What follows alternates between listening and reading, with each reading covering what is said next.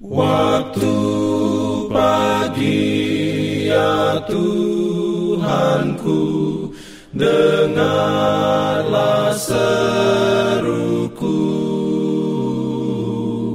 Melayang doa yang sungguh Memandang padamu.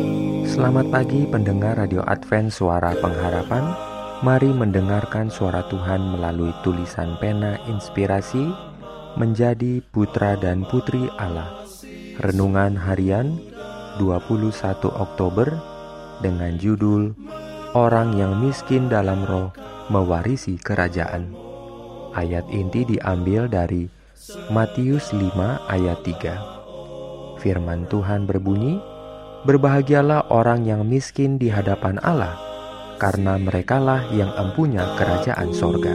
Tuhan beroleh Urayanya sebagai berikut.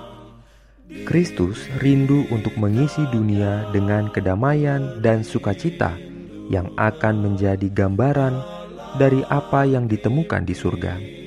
Dari bibir ilahinya dengan penuh dan kepastian, turunlah kelimpahan berkat yang menunjukkan dia sebagai sumber segala kebaikan dan bahwa itu adalah hak prerogatifnya untuk memberkati dan mengesankan pikiran dengan segala keadaan.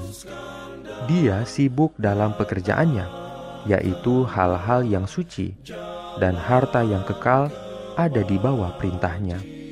Dia tidak menahan-nahan untuk memberikannya, bukanlah merampok baginya ketika melakukan pekerjaan Allah. Dalam berkatnya, dia merangkul mereka yang bekerja bagi kerajaannya di dunia ini.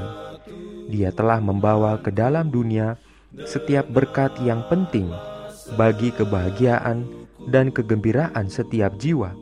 Dan sebelum pertemuan besar itu, dia mempersembahkan kekayaan kasih karunia surga, harta yang terkumpul dari Bapa yang kekal dan abadi. Dia menentukan mereka yang akan menjadi ahli waris Allah dan pewaris bersama dengan dirinya.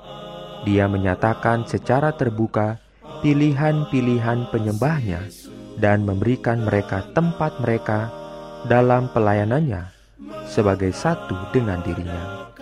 Mereka yang memiliki karakter yang ditentukan akan berbagi dengannya dalam berkat dan kemuliaan, serta kehormatan yang akan datang kepadanya.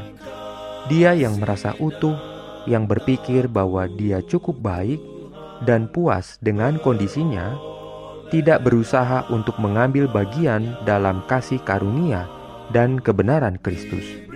Orang sombong merasa tidak membutuhkan, dan karena itu menutup hati terhadap Kristus dan berkat-berkat tak terbatas yang Dia berikan.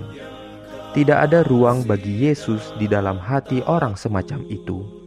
Mereka yang tahu bahwa mereka tidak mungkin menyelamatkan diri mereka sendiri atau dari diri mereka sendiri melakukan tindakan yang benar adalah orang-orang yang menghargai bantuan yang dapat diberikan Kristus. Mereka adalah orang miskin dalam roh yang Dia nyatakan diberkati. Amin. Pimpin aku ya roh Allah dalam kebenaran. Jangan lupa untuk melanjutkan bacaan Alkitab sedunia.